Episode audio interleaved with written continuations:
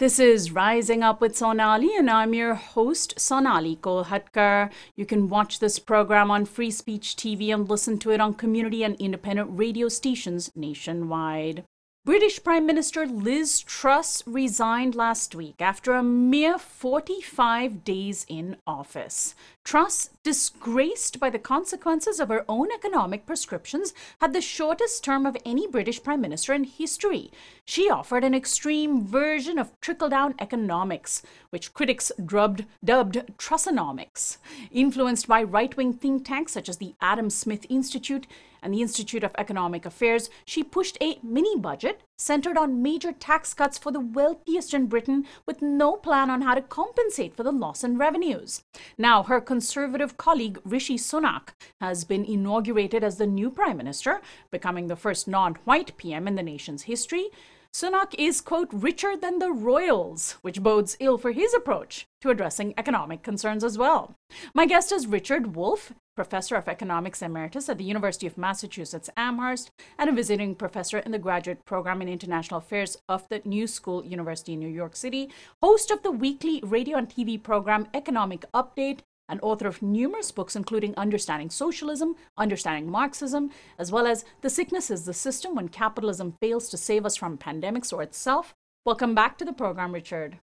Thank you, Sonali. Glad to be here. So, first, let's talk about Trussonomics. Um, it seems as though it isn't anything new. She seems to have repackaged Reaganomics, Thatcherism, you know, this age old idea that uh, we're going to say we're helping all, all people, middle class and lower income people, by giving money to the richest and hoping that the crumbs fall down to everybody else. Is that basically what Trussonomics is to you? Absolutely. It's vintage. Uh, there's nothing new. There's nothing bold. there's really nothing is, is probably the best word to apply. A standard regime, cut taxes at the top, subsidize corporations and profits, throw a little bit to the mass of people. In the Truss case, uh, a little bit of help towards uh, offsetting some of the enormous increase in energy costs uh, that plague the entire United Kingdom. And so the hope is people get a little and they'll look the other way when the lion's share is given to those who need it least and who are very good these days at making sure all of the crumbs stay on the table and don't fall off it. What happened though when Truss put forward her mini budget? We saw um, even institutions in Britain um, sort of freak out. Uh, the Bank of England uh, had to, um, you know, intervene. It had to buy up bonds and raise interest rates. The IMF intervened or, or spoke out. Uh, the, the the market fell. Why? Well, that's the interesting and most important part of this story and the mainstream media have done a really bad job of getting it across. This kind of economic program, when you cut taxes on the rich and corporations, uh, and you leave everything else pretty much the same, except for minor payoffs, you might call them, to the mass of people, you obviously are running a deficit. In other words, you're reducing the revenue coming into the government because you've cut taxes on corporations and the rich, and you're either maintaining or even increasing the outflow. And that's an imbalance.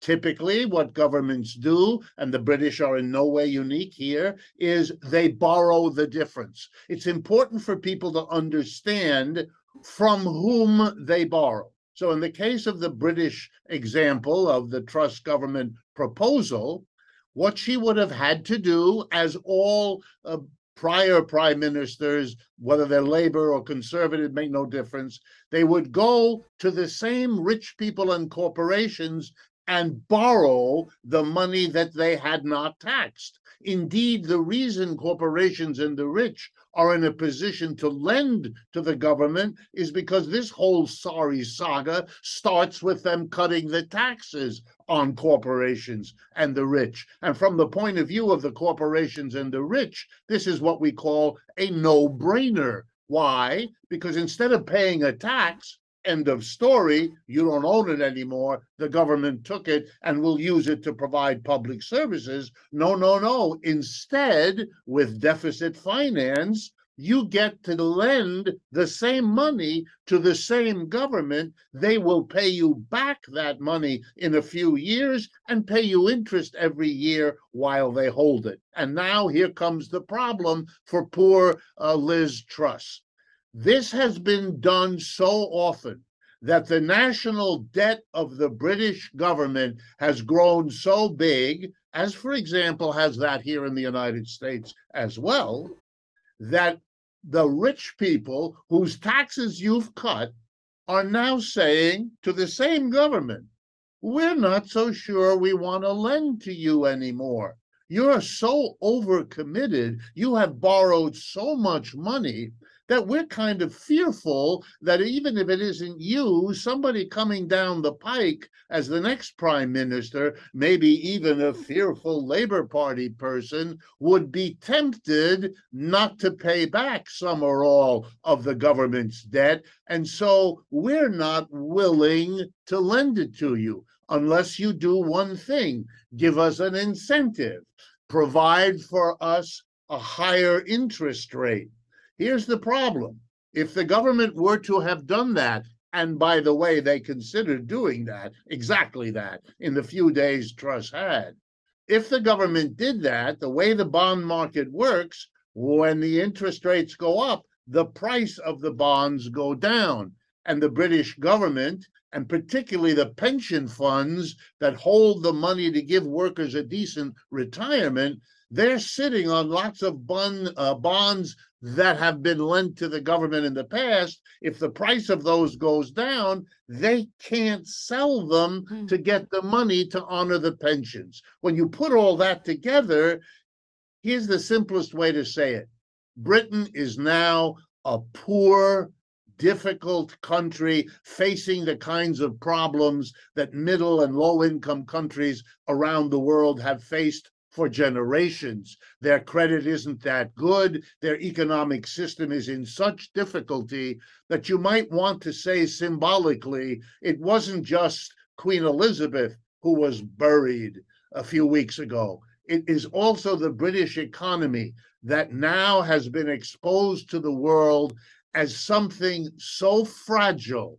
so problematic, that even its own rich people are hesitant to lend the money the government to do more of what it has done for so long. Richard, is it um, that she prescribed and pushed forward these policies with too much speed and to to too extreme a level that caused this that you know had she played it more slowly like Trump and Clinton and Reagan did here in the US, or even that Tony Blair or Thatcher did in the UK, that if she had allowed her trickle down, trickle down economics um, idea to be implemented more slowly, that she wouldn't have exposed the the failings of this this method? Well, I think that would be the most generous interpretation uh, you know, you're a kind person. I can see why you would want to do that. And, and, and I understand that there is something to that. She did come in, and like so many of the people that come out of that milieu, uh, because they've seen it done so often, because Trump did it and Johnson did it and the previous prime ministers did it, she felt she could come in and almost demonstrate her toughness, her her mastery of all of this by rushing right in there and doing it. What she didn't understand is that they're at a tipping point in the British economy. And it goes far beyond government finances. It has to do with the uh, deflection of the British economy by the Brexit, by imagining that the problems that were internal to that economy could somehow be magically solved by cutting yourself off from Europe. It didn't solve anything, made their problems, if anything, worse.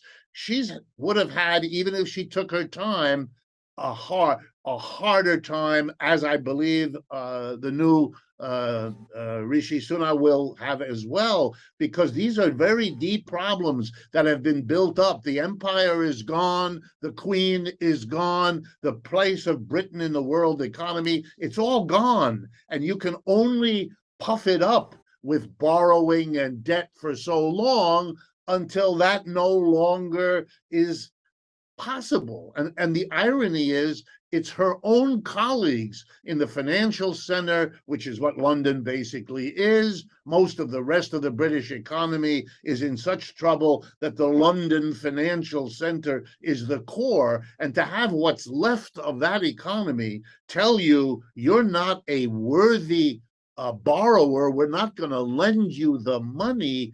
Uh, that is a statement, a kind of admission of a level of difficulty that that you're going to have a hard time to overcome. And had she done it a bit better, had she done it a bit slower, had she not been quite as grotesque as to cut the, the income tax bracket of the people at the top, uh, which is already much lower than, say, uh, much higher, excuse me, than it is in the United States. If she hadn't done these things quite as brashly, yeah, she might have had a few more weeks or months, but she would have, in the end, faced the same problem as Britain is facing now. So, what uh, you know, what advice would you give Rishi Sunak? He is, as I mentioned, he's a he's he's basically a white conservative in brown skin. I can say that because he comes from the same part of the world as I do. He's uh, extremely wealthy. It's unlikely that he's going to have progressive economic uh, solutions to the problem that he faces that his colleague created. What advice would you give him um, if he would listen to someone like you, who's a Marxist economist and who's a critic of uh, conservative capitalism? What advice would you give him to lift Britain out of this terrible place it's in right now? Well, I'm sure he won't ask me, so this is a very safe place that I can respond to your question. Um, and he wouldn't like what I have to say he is going to have to make, and I'm quite confident about this, and I believe many of the people who we will listen to will say something like this.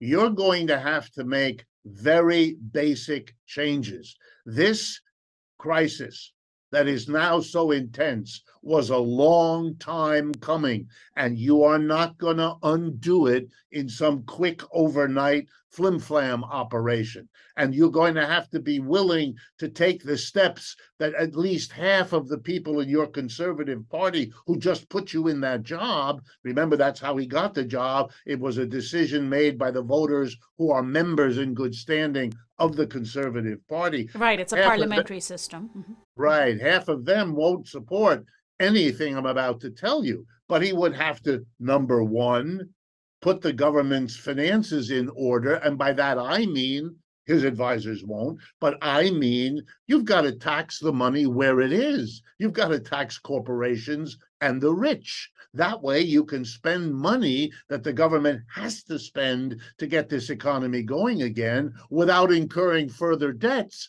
since the people you will turn to to lend to you will not do it unless you give them an amount of interest that will make it a kind of prison for the future of Britain into the indefinite future. You've got to be able to reorganize the distribution of wealth and income, and therefore of political power uh, inside Britain. Uh, leaders who come out of a conservative party are not likely to see that uh, or to, to dare uh, go in that direction. Remember what it took here in this country. The one time in the last century that you really did have a redistribution of wealth and and uh, income in the United States was in the depths of the Depression, the 1930s.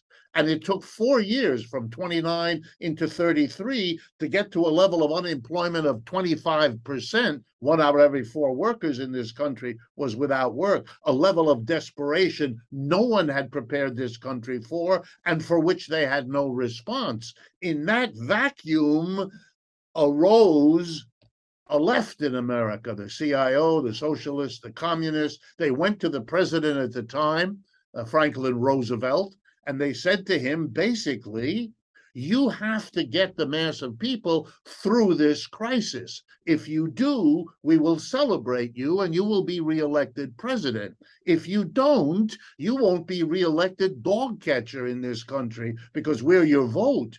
And he got it. He got the message. And in a very few months, guess what? He created Social Security which never existed before in America. Older people 65 and older get a pension. He created the unemployment compensation system. He passed the first minimum wage and he hired 15 million Americans to do public works and get paid a proper salary. These were left wing socialist ideas that Americans had denounced and refused and rejected over and over and over again until they had a crisis so profound that their own leaders decided we have to do this. That's what you need now. England is in, or Britain is in that situation. The thing is, most of the time, uh, the kinds of leaders you have are unwilling to take the gamble, to be daring, to break the mold, and to take those steps. I might say, maybe this can get to Rishi Sunak, maybe, maybe. Mr. Roosevelt, who did these things, who got into office in 1932 as a moderate, middle of the road Democrat, was reelected three times. He was the most popular president in the history of the United States. No one has ever come close. So, yeah, he took a chance he responded. He made basic changes toward equalized wealth and income. He was rewarded for that. But I again would have to say, looking at at who is governing England over the last little while, uh, I don't see it. Uh, I didn't see it in Truss, and I don't see it in Sunak either. Right. And if Sunak fails as well, uh, there will be new elections. Uh, the Labour Party, which is the British Liberal Party, uh, I guess their equivalent of the Democrats, may have the chance to come into power. And I suppose they could take the same advice that you have just given Sunak, uh, because like the Democrats uh, here in the US, uh, Labour in Britain too has seemingly drunk from the Kool-Aid of trickle-down economics or just, you know, don't necessarily live up to the ideals that they spout. Um, Richard, thank you so much as always for joining us. Where can people watch your program Economic Update? Well, it's on Free Speech uh, TV. It's on the Pacifica Radio Network. It varies in time and place uh, from where in the country it's broadcast. But it's a weekly show, and I invite people, if they're interested, uh, to come and join us. We look at all these kinds of questions, uh, taking some of our cues from having watched and listened to you all these years. Thank you so much, Richard. Always appreciate having you on. Thank you, Sonali. My guest has been Richard Wolff, Professor of Economics Emeritus at UMass Amherst, visiting professor in the graduate program in international affairs at the New School University, New York City, host of Economic Update. I'm Sonali Kolhatkar. You can access this and other interviews on our website, risingupwithsonali.com, by becoming a subscriber. Find our audio podcast on iTunes and Spotify, and follow us on Facebook, Twitter, and Instagram at RU with Sonali.